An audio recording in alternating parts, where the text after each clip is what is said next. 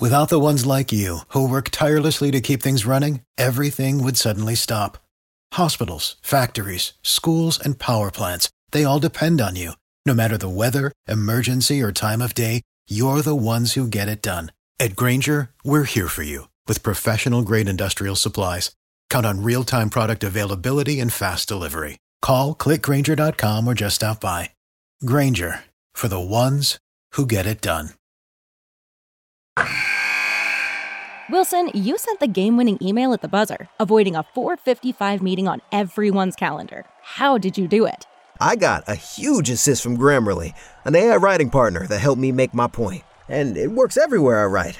Summarizing a doc only took one click. When everyone uses Grammarly, everything just makes sense. Go to grammarly.com slash podcast to download it for free. That's grammarly.com slash podcast.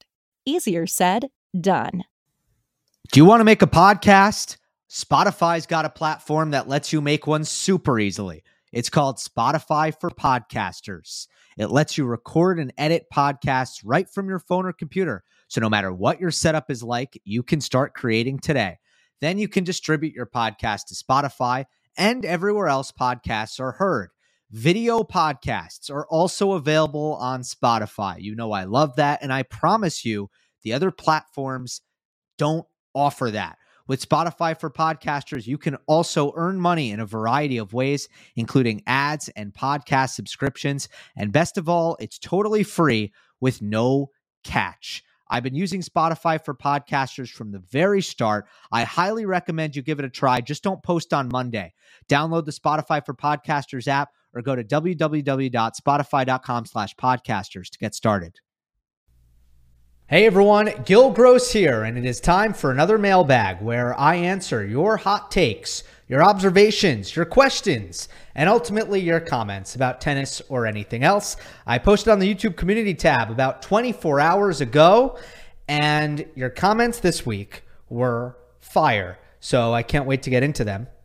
Uh, I will say a couple things. One, I am in a particularly good mood tonight as I am recording this. Um, hopefully that will continue as I move through the next forty-five minutes of answering these questions. Uh, that is because I'm about to go on a trip with some with some friends, so I will be away from the studio. I will be watching not as much tennis as usual over the course of the next four days.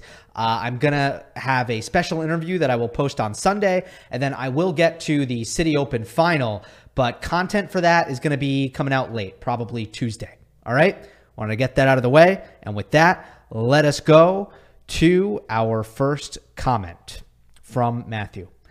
Hey, Gil, the U S Open has been the most unpredictable tournament in terms of determining the winner over the ten plus years, over the last ten plus years. I think that was meant to say. However, Federer was able to win five in a row, two thousand four to two thousand eight, before losing in the final in two thousand nine. Why was Federer able to achieve such dominance at this tournament? And why has no one since then been able to dominate the tournament like the other three majors? Always glad to hear your thoughts.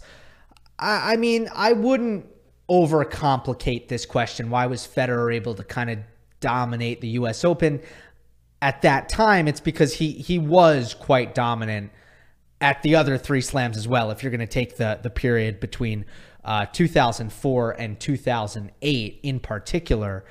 I think the U S Open has been the major of opportunity for folks outside of the Big Four for the last ten years because of its spot on the calendar.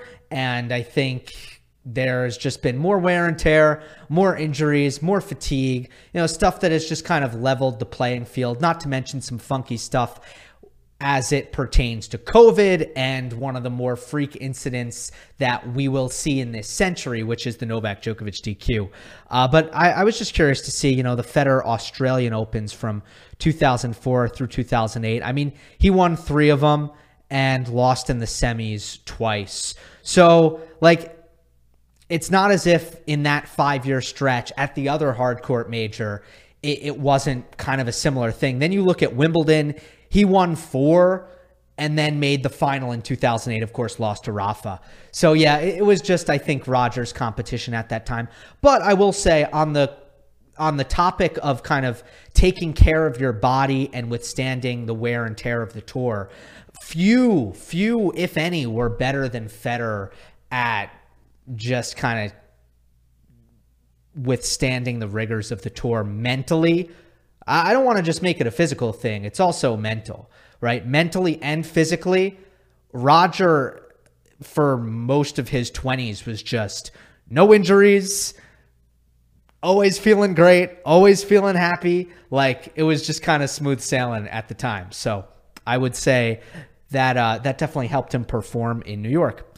Hey, he should have won in two thousand nine too. I mean, in hindsight, I'm really glad Del Potro won that match because he deserved one, but Roger shouldn't have lost that match. Next one is from Isla Carson. Isla Carson. Isla Carson.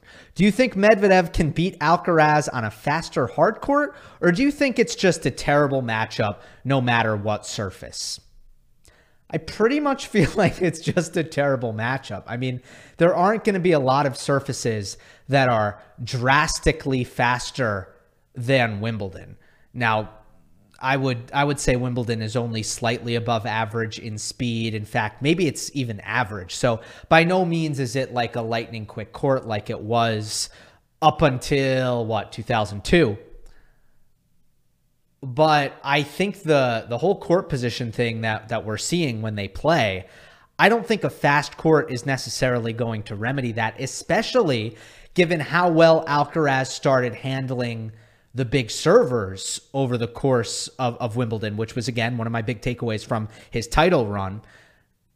That is to say that, you know, with Daniil versus Carlitos, I guess one of the things that I would think if they were to play on a, on a really, really quick court is, maybe before I saw Wimbledon, was, oh, Medvedev can get a lot of free points and Alcaraz won't get a lot. And that could really put a lot of pressure on Carlitos to dominate the baseline rallies, which is really hard to do against Daniil. So that is how I would kind of create the path for victory on Medvedev. Obviously, the quicker the court, the more likely it is that that would happen. But with the way Alcaraz was returning at Wimbledon, he might be in that kind of big four uh, level of returning where you're not really just going to win a lot of matches by getting free points. Like, you're going to have to follow up your serve with something. And yeah, I, I don't know that the just crushing in the returns in play dynamic is ever going to be in the cards for Medvedev. If they play in Turin, which I, I mean, chances are we will see that just given the format. We're going to see that at some point. That's the quickest court on tour. Unless they change it from what it was last year, that is the quickest court on the circuit, bar none. No hesitation. So let's see what happens. I think they'll they'll probably play there at some point. Next one is from Brian. Hi, Gil. This might be a little difficult, but how would you rank the top ten players on the A T P by strength of forehand? Okay. Don't mind if I do. Somebody asked me this about Slice a couple weeks back, and now we're going to do the forehands. Again, I have not thought about this before. I'm doing this on the fly. Number one, I am going to give it, and, and this is hard because you just have a lot of exceptional forehands here. With backhand Slice, it was the opposite. Um... It's really tough. It's very, very tough, guys. I am going to give it right now to Alcaraz, which I wouldn't have done maybe a month ago. I wouldn't have done that um, because my perspective would have been, look, if this is a side that can be rushed, if it's a side that can be erratic, I don't really care how big he can hit it. Like, I get that it's bigger than everybody else's, but I don't really care if it's going to be a weakness in certain aspects of the game. I'm even talking about defense. I'm talking about return. Uh, but I think at this point, those things are are performing at a high enough enough level uh, to call Alcaraz's fo- to put Alcaraz's forehand at number one. Uh, at number two, um, I will give it to Tsitsipas. I think when it's when it's firing, it's just uh, really a force to be reckoned with. Number three, I think Djokovic. Uh, Novak is, you know, in some ways his forehand is better than Alcaraz and Tsitsipas. So he's really in that conversation. I know that it's not the weapon that some of these other forehands are. There's even going to be players lower on this list that I think have more damaging forehands than Novak. But again, like you, consistency should matter. Depth should matter. Stability should matter. Return on it should matter. Uh, and I'm I'm taking all these things into account. Okay, so that's three. Uh, number four, I'll go. I'm gonna go Ruud. I mean, it's a Ruud's forehand is a, especially on clay court. It's a it's a brilliant, brilliant clay court weapon. And then on the other surfaces, uh, it's still good. It's not as good, but it's still good. And if you look at the success that Casper Ruud has had in his career, um, and the other skill sets that that he possesses, you, you have to give so much credit to his forehand for everything he's done, because look, uh, he's above average at a lot of other things. Okay, he's an above average mover. He's uh, an above average server for sure. But at the end of the day, there's only one thing he does at an elite level, and it's his forehand. And he's r- really leaned on that en route to being a top five player. So that should count for a lot. At number five, I'm going to go with, uh, it's between two guys. I'm going to go with Sinner. And then at number six, I'll go Rublev, which is pretty un- unbelievable. I mean, at the end of the day, the fact that Rublev comes in at number six on this list is a joke. And it just goes to show you how important forehands are. Good players... Let me change the adjective here. Elite players have elite forehands, and it's rare when that is not the case. Okay, we're still not going to really experience much of a drop-off here. At seven, I will go with... I'm going to go with Medvedev. I'm going to go with Medvedev over... It's tough because, again... Now I'm really looking at consistency with Daniil, because there's a guy, the guys below him actually still hit the forehand bigger. But I'm going to go with Medvedev seven. He he doesn't really miss it when he's on, when he's playing well. It's deep, you know, it's precise enough. So I again, let's not just ignore consistency and pretend that that doesn't matter. It matters. At eight, I'll go Taylor Fritz. Again, it's an amazing forehand. Really. It feels insane to put him so low. At number nine, obviously there's only two guys left. I'm going to give Runa number nine and Tiafoe ten. Two forehands that can be just a little bit, they're not even they're not even bad, but they're a little bit more enigmatic, a little bit more temperamental, and they have more kind of holes to poke in them. Okay. I wonder how much disagreement that list is going to spark. Uh, probably a lot. The fact is, there's not a lot of wiggle room or distance between a lot of those placements. So in that sense, I don't even think it's really worth arguing about, but you know, fun enough exercise.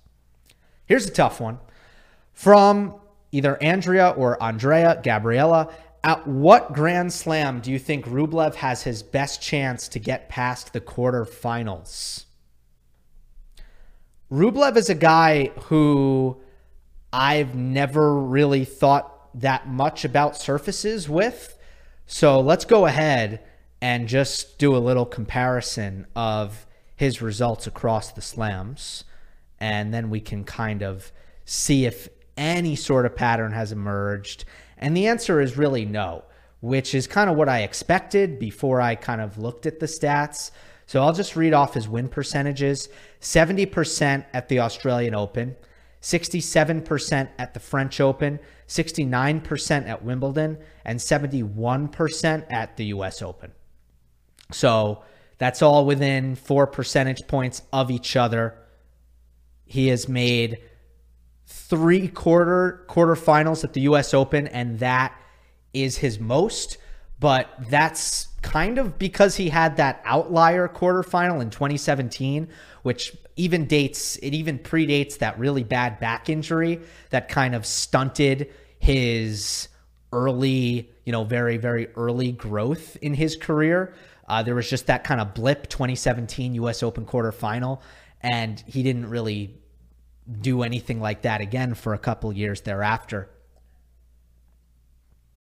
Without the ones like you, who work tirelessly to keep things running, everything would suddenly stop. Hospitals, factories, schools, and power plants, they all depend on you. No matter the weather, emergency, or time of day, you're the ones who get it done. At Grainger, we're here for you, with professional-grade industrial supplies. Count on real-time product availability and fast delivery. Call, click grainger dot com or just stop by. Grainger, for the ones who get it done. Um, you know, I think with the way the U S Open has played out, however, with the pattern that we've seen emerged, as it's clearly been uh, the major that has um, presented the most opportunity for um, just kind of different results to be sprinkled in. Not that Rublev making a major semifinal would be any kind of shock, uh, but I, I would lean to the U S Open. But the, the reality is there's no great answer to this question. From James Harris. Going forward, where do you think Djokovic is going to find his motivation to keep winning? Now his closest rivals have retired or are nearing the end. Will he be able to keep digging deep to rack up more Grand Slams? Can he see Alcaraz as his main rival, bearing in mind the huge age difference? So I've said a lot about Novak and motivation. Not just after Wimbledon, but really dating back the last couple years. And some people have not taken all so well to the things I've had to say uh, on that topic, insisting that motivation could never, ever be an issue for Novak no matter what. And he's, I don't know exactly what it is, but, you know, basically that I have no basis to think that motivation could be an issue. I think those people kind of misunderstand where I'm coming from. The, the, The place I'm coming from when I talk about Novak uh, motivation potentially being an obstacle is not that there's anything about Djokovic in particular that may be more prone to losing motivation, other than his kind of career arc of constantly having two titans that he's chasing and trying to overtake, and suddenly that not being the case anymore, right? Other than that. But beyond that, it's it's mainly just a statement on his body not declining. Like, you got to understand that when it comes to longevity of players, when it comes to when they're going to retire, when it comes to when they're going to stop winning at the level that maybe we're used to seeing them win, this conversation is almost always about one thing, and that is staying healthy. That is about preserving the body. The only reason motivation is has come into play so often in this conversation as it pertains to Novak, is because the body seems fine. So when I'm saying, let's not get ahead of ourselves with Djokovic, when people say, Gil, can he win thirty slams? Because that's always my my uh, response. Like, I'm always like, maybe, but is he actually going to want to? Is he going to go out there and actually be able to attack that with with vigor and, and sacrifice and full out dedication? Like, does he want to do that? Um, that's always been my question. The only reason that's the question and not the, hmm, is he going to like, is he going to be healthy enough to do that? That for all the other players, that would be the question. I'd be doing the math. I'd be going, whoa, thirty-six, thirty-seven, thirty-eight. I mean, how do we know physically any player can can keep going like that? You see what I'm saying? Anyway, that is why I've reached the conclusion uh, after the Wimbledon match, which is a subjective conclusion, which is something that we'll never be able to prove. We'll never know if I'm right or if I'm wrong. But that is why I said that the silver lining to Novak losing to Alcaraz is that he will be really excited at the prospect of ch- trying to reverse that result and competing with Carlitos, who is a very, very worthy rival, which he just proved. So, um, yeah, right now I'm not all that concerned about Novak's motivation.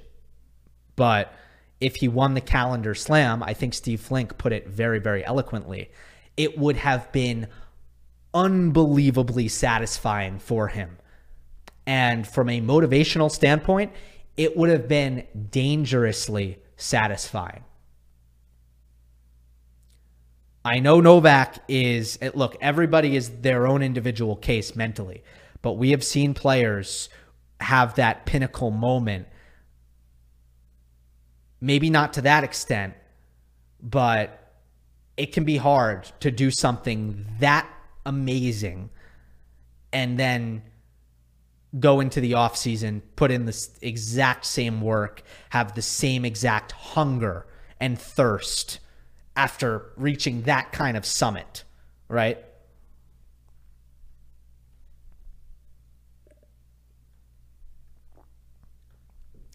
Next one's from Roberto. Hi, Gil. Thanks for the great content. Thank you.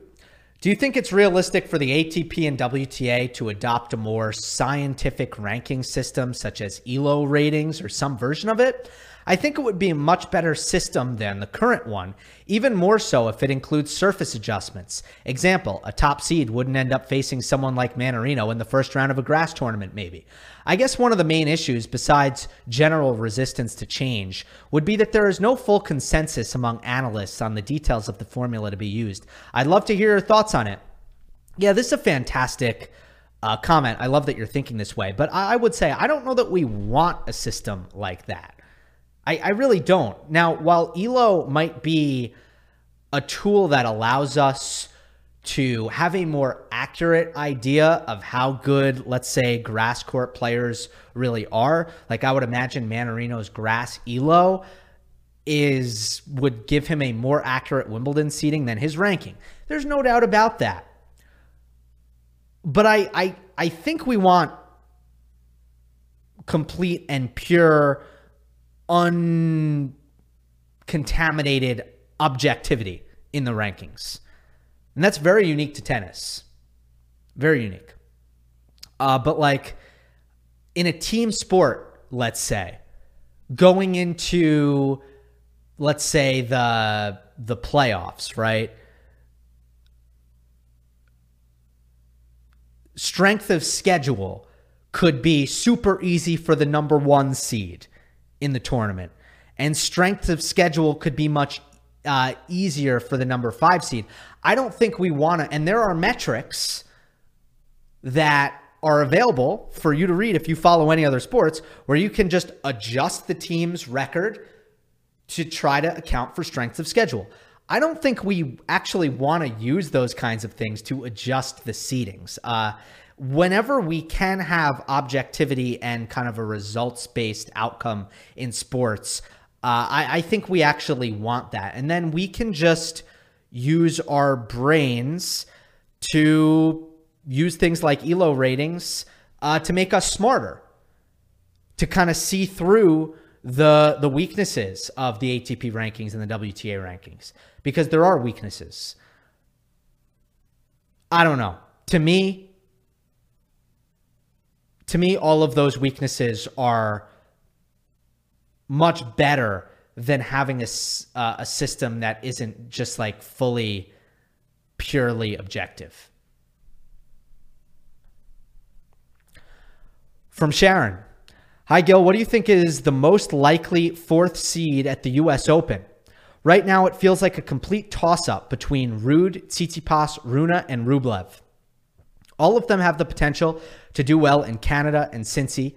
Do you think a certain one of them being the fourth seed would be more interesting for the draw?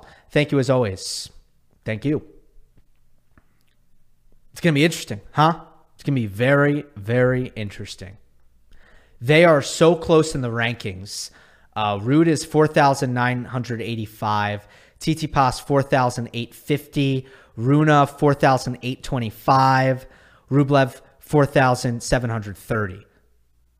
Then there's a, a drop-off before Sinner at eight in the world. So that is, is it less than two hundred points? Seven, eight, nine. No, but it's, it's less than, it's less than four, four hundred points between the seven seed and the four seed. So yeah, it's pretty close. Any of those guys can do it. I don't have a, a super strong opinion on who is going to finish the number four seed. I, I suppose if you're thinking about, so defending points is relevant here. Very relevant. Um,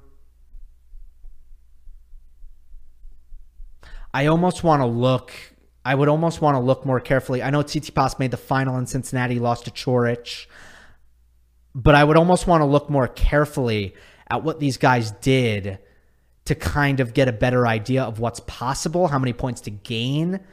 Now, I know for Runa, I know he was on he was on the struggle bus at this time last year.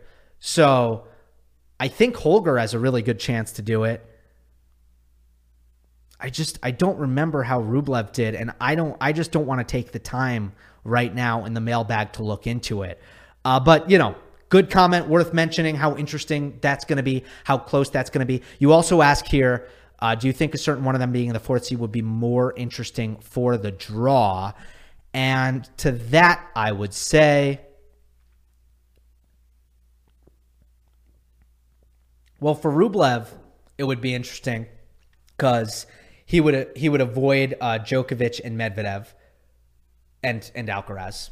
Okay, so you want to avoid those three. And then it would be, okay, Rublev has a chance to get to that semi that the other commenter earlier in the mailbag asked about. So that would be, that would be a storyline, huh?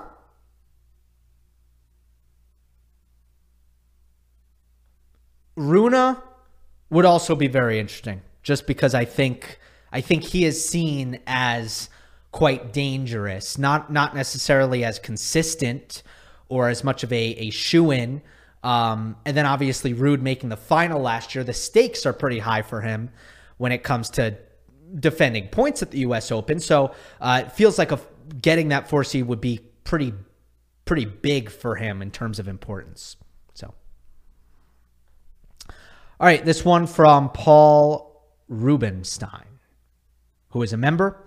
Uh, appreciate that. You can become a member by hitting the join button. It is a two dollar contribution to the channel every month to support the channel, and it is appreciated, but you are not obligated to do it. I do try to get the members more involved in the mailbag as much as I can. A bit of a subjective question. Which shot in tennis do you find most aesthetically pleasing?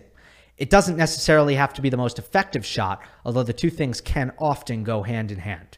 For me, Federer's backhand slice, ridiculously effortless. Djokovic's open stance sliding backhand, impossible balance slash stability. Sinner's forehand, less obvious, but I could watch it all day. It's something about how loose and whip-like his arm is. It is very whip-like. Uh, first of all, those are great choices. I, I don't know that I fully agree with you on Sinner's forehand just because I don't know that the way he moves around the court, like his, his posture and his footwork, I don't think it just lends itself to the most aesthetically pleasing ground game. Uh, but I totally know what you're saying about how satisfying his kind of loose kind of slingshot arm action is. I totally get that. I would say aesthetically pleasing shots. Shout out to David Goffin's backhand down the line. I think as far as two-handers go, it's just a thing of beauty aesthetically. And he's also a very, very smooth mover. So I think everything from, you know, the way he moves to his left and the preparation and then the, the technique uh, all the way through, I think is uh, just really, really pure to watch. I've been uh, enjoying watching Ben Shelton hit kick serves. I know that's kind of a, a, a less obvious one, but I just think the, the violence of that motion, but also the efficiency and how how well he gets the big muscles involved, you know, when it comes to the the the shoulder tilt and the way the hips and the legs kind of all coil and uncoil. I've been really enjoying that. I never do this, but I went back in post-production to record another part of this answer. Del Potro's forehand, the take back, terrifying. The way he comes through the ball, so flat, and the sound that it made. Yeah, I could watch it all day. We go to the next question. From J D Freeman. Hi, Gil. Love the show. Thank you for providing the best tennis content on the internet. Appreciate the compliment. My wife and I will be attending the U S Open this year, which will be our first time attending a slam. What is your advice on making the most of our experience? Have any specific tips regarding stadiums, food, watching practices, et cetera? Thanks again. And then uh, appreciate what you say here on the bottom as well. So here's my U S Open advice. First of all, I don't know if you're coming from out of town. I'm assuming if you're a huge tennis fan and you've never been before, you probably are traveling to New York in order to go uh, for the event. But if you are going to be in New York early, I would I would check out Qualies. I would go to Qualies. It's free. And if you want to kind of take in the experience of watching practice, especially, uh, Qualies is is the best time to do it. You're not missing, you know, real live tennis. So there's not you're not as as torn, I would say, when you're watching practice. I'd say the players are, are usually almost always practicing harder. Like they're playing practice sets and they're a little bit more engaged than what they'll be doing during the tournament. And uh, when you go to watch, you know, the tail end of Qualies, I think the intensity is unbelievable. I mean, it means so much to these guys to qualify uh, for majors. Um, Without the ones like you, who work tirelessly to keep things running, everything would suddenly stop. Hospitals, factories, schools, and power plants, they all depend on you. No matter the weather, emergency, or time of day, you're the ones who get it done. At Grainger, we're here for you, with professional-grade industrial supplies. Count on real-time product availability and fast delivery. Call, click grainger dot com or just stop by. Grainger, for the ones who get it done. What else? Stadiums. I love Armstrong. I think it's tremendous. Uh, it is the coolest court at the U S Open. If it's a particularly hot day, if you're struggling with the sun, it's the best court to be on. It is uh, it is kind of naturally shaded. You still feel like you're outside, but it is uh, significantly cooler. It's got a good atmosphere as well. Uh, food, you know, just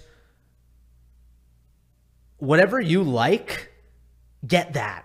And I know that sounds like the most obvious advice ever. Take take a risk on the food if it's something that you think you're going to enjoy, if it's something that you're in the mood for. Uh, if, you know, when you go to a baseball game or something or a football game, like a lot of American sports venues, and this has maybe changed a little bit, there's a lot of kind of subpar food for too much money. I think the U S Open, not all of it, but a lot of it really is quite good.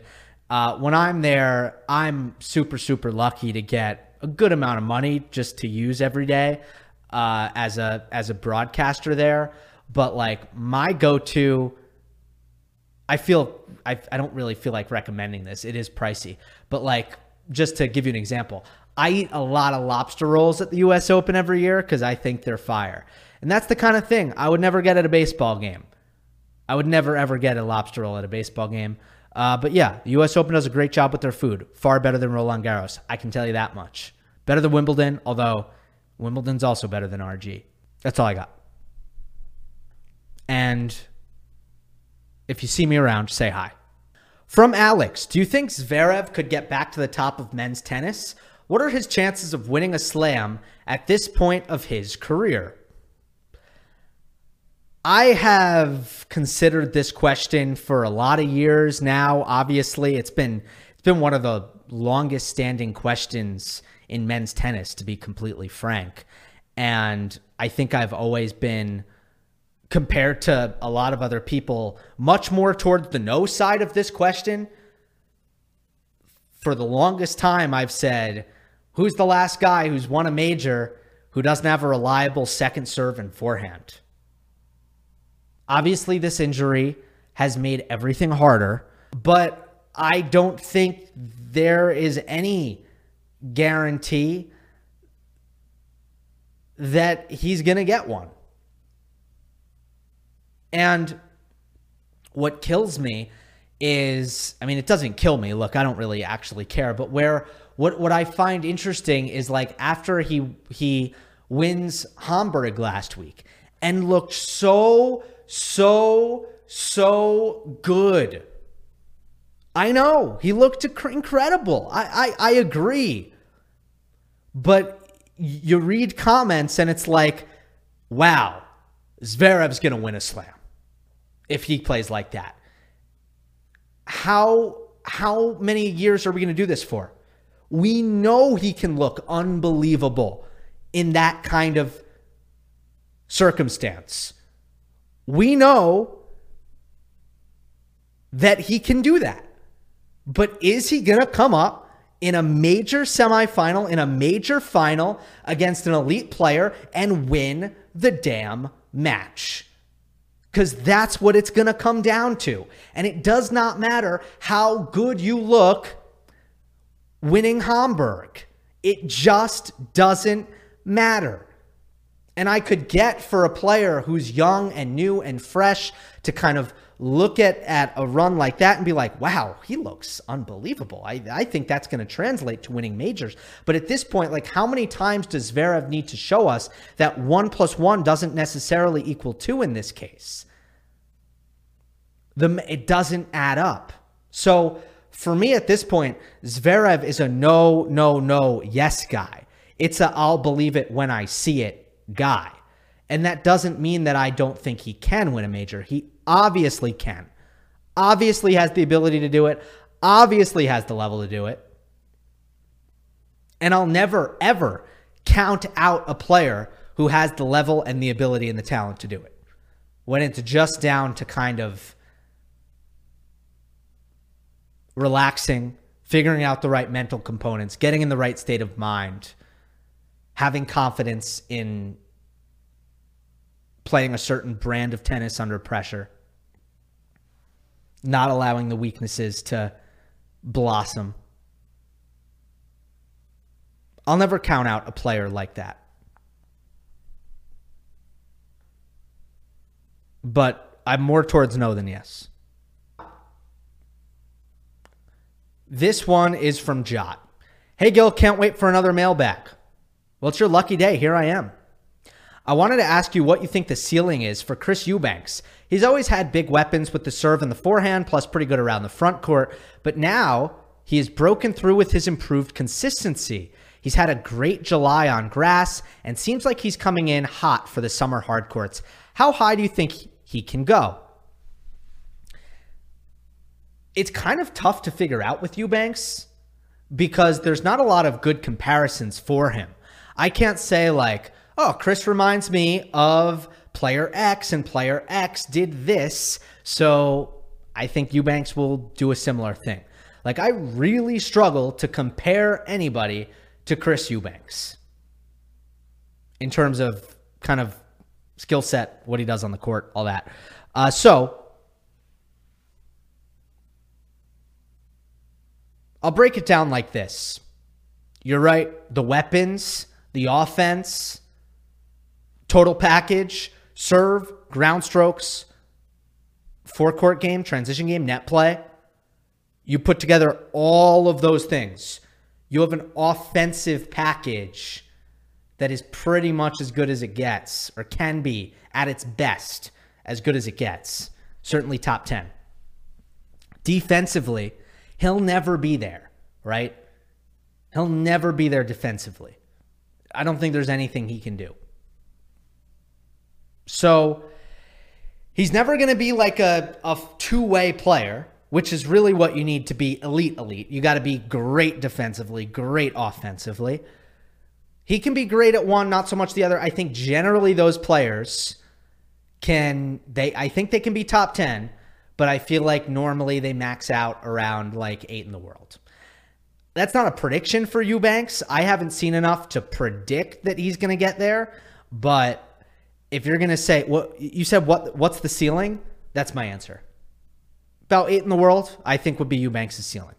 Which, by the way, I, I don't think he'd be insulted by that. I think he'd be pretty happy with that. Next one's from Bard. Hi, Gil, new subscriber. Loving the content. Depressed Draper fan here, awaiting his return in the Winnipeg Challenger the week after next. It feels like if he could resolve the physical problems, a big if, he has the game to really challenge the top. What do you think his main strengths and weaknesses are? I would encourage you to just Google search my name, Jack Draper, and then you'll you'll find my my match analysis of him. I think I've covered a couple of his matches where I get into this in depth. So uh, yeah, do do that. But I think in simple terms, um, his strengths are his well-roundedness. He's good at pretty much everything, you know, in every area. Uh, forehand, backhand, great volleys, really good serve, uh, good movement as well. His uh, his weakness is, oh, I, I want to mention his consistency. Un- excellent baseline consistency, consistency off the ground. Weakness would be the firepower off the ground. Uh, the biggest thing that I want to see him work on outside of the durability is uh, just flattening out the forehand, upping the ground stroke speed. When when it's time to do damage with the forehand from the middle of the court, you're gonna have to you're gonna have to flatten out and up the miles per hour. I think that's what really what he needs to work on mainly. From Zeta Cheese, Shelton and Korda both crashed out of the Washington Open. Are there any glaring issues you see with them, and are you optimistic of their future? I mentioned both of them, I think, la- no, I mentioned Shelton last week, and the, the answer is, look, I think he's playing bad tennis right now. Anybody can see that. He's not good right now. But no, I'm not worried about the future with Shelton at all. I look at the tools that he has. He's going to figure it out. He's way too athletic. The weapons are way too big for him not to be a really, really great player. Uh, so I want to kind of push that aside. Uh, for Korda, I'm just, look, again, it's been a weird year, small sample size, really high highs, really low lows. Bad draw at Wimbledon. You know, a lot of people wanted me to comment on him getting upset against Vesely, and I wasn't trying to avoid it at all. It just never really came up in just the, the scheduling and, you know, just my coverage. I, I never really got to it. Uh, look, Vesely, as I said in the preview, nightmare first round. He destroys seeds at Wimbledon. He's never seeded himself. In that respect, it's tough.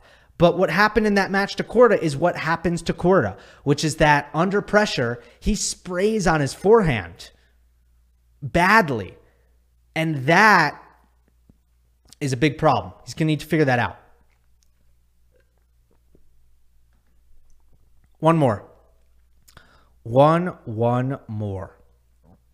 Uh, someone asked about Popper, and it has nine likes about what he's going to do the rest of the season. Check out Monday Match Analysis. I covered that last week. Okay, let's end on a somewhat long one about analytics. From Adrian. I'm a football slash soccer fan, and most of what I enjoy reading about the sport involves explaining advanced metrics and using them to evaluate players, teams, and even coaches' strengths, skills, and styles. A couple of questions in with regards to data and tennis. Do you think a tennis analytics boom, caveats, relatively speaking and in the public sphere, is possible within the next three to five years? What barriers, apart from the lack of match stats being made public, do you think exists Uh, between tennis even starting to resemble basketball or baseball with their advanced stats? And do you think the community exists for such a boom to happen? And finally, if that does happen, uh, would you see this as a net positive for the game overall? too many questions for me to actually answer here. But the problem with tennis analytics right now, first of all, the boom is happening. It's happening, but it's happening behind closed doors. There are a lot of really awesome things that are being worked on. Some of them we're, we're kind of seeing. We're getting a taste of it. Uh, when it comes to, you know, Tennis Viz and some of the stats that you've been seeing on the World feed, and uh, Wimbledon also kind of hired them to do some analytical things. Uh, but it, it pales in comparison to what's available in soccer and in baseball. And that is mostly because all of these things are being gatekeeped. The data and the tracking itself are being gatekeeped because the entities who are tracking these things are getting paid a lot of money, a lot of money by other entities in order to use their data. And if they say, here's what we're tracking, here's the raw metrics, and everybody can play with them and use them however they want, uh, they that that business model is obsolete. So because of money and capitalism, the fans are getting cheated out of all of the analytics that are actually in the world, available, being compiled, being tracked. We just don't get to see them. We just don't get to see them. With that being said, there are things about tennis that don't lend itself to the need for analytics when it comes to a fan culture as much as the other sports. Uh, earlier in the video, I talked about how we do like our objectivity. Objectivity in tennis, especially. We have a ranking system that's fifty-two weeks, and whatever it is, it is. Tennis is a results-based sport where we don't really need advanced analytics to hold our hand and tell us who the best players are. We don't need that. In team sports, we need that. We need that. We need to know if the left back on the worst team in the Premier League, the team that can't even win a game, is actually just as good as as uh, Manchester City's left back, who is getting all of the glory and all the shine. Sorry if this is a bad analogy. I mean, I'm not the best with this stuff, with, with the soccer and stuff. But uh, who's getting all of the publicity and all of the shine and all of the hype. Uh, but remember, it's a team sport, so your teammates matter. And as a result, like, these advanced analytics can help us overcome the pitfalls and the weaknesses of our human brains that have trouble accepting and, and seeing through certain things in team sports, because the, the water is muddied a little bit more than in tennis. We don't really want those things as much because we know what the results are. The results are the results. So there is a little bit of a difference there.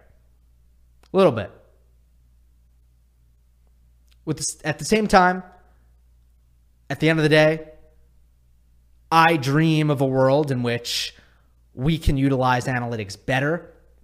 We can en- engage fans with analytics. I would be first in line trying to do that, trying to get ahead of that if I were able to. And I'm somewhat able to, but really, really, I'm not.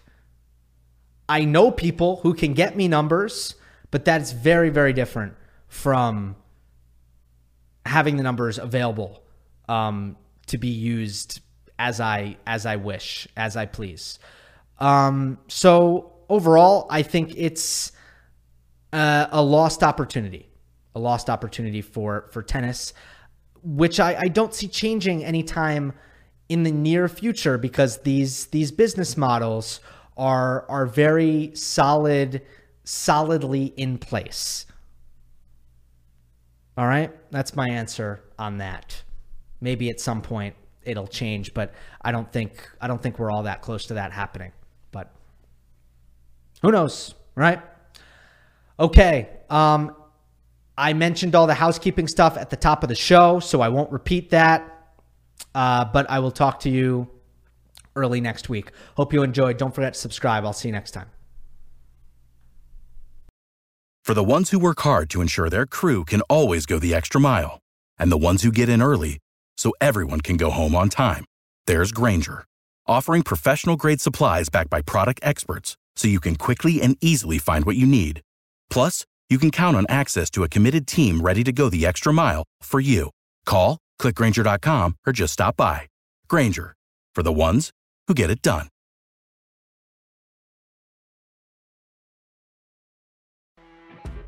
You know when you're listening to a true crime story that has an unbelievable plot twist that makes you stop in your tracks? That's what our podcast, People Are the Worst, brings you with each episode. I'm Rachel. And I'm Rebecca. We're identical twins who love true crime cases that make you say, "Didn't see that coming," and we hate the people responsible for them. Listen to People Are the Worst now on Apple, Spotify, or wherever you get your podcasts.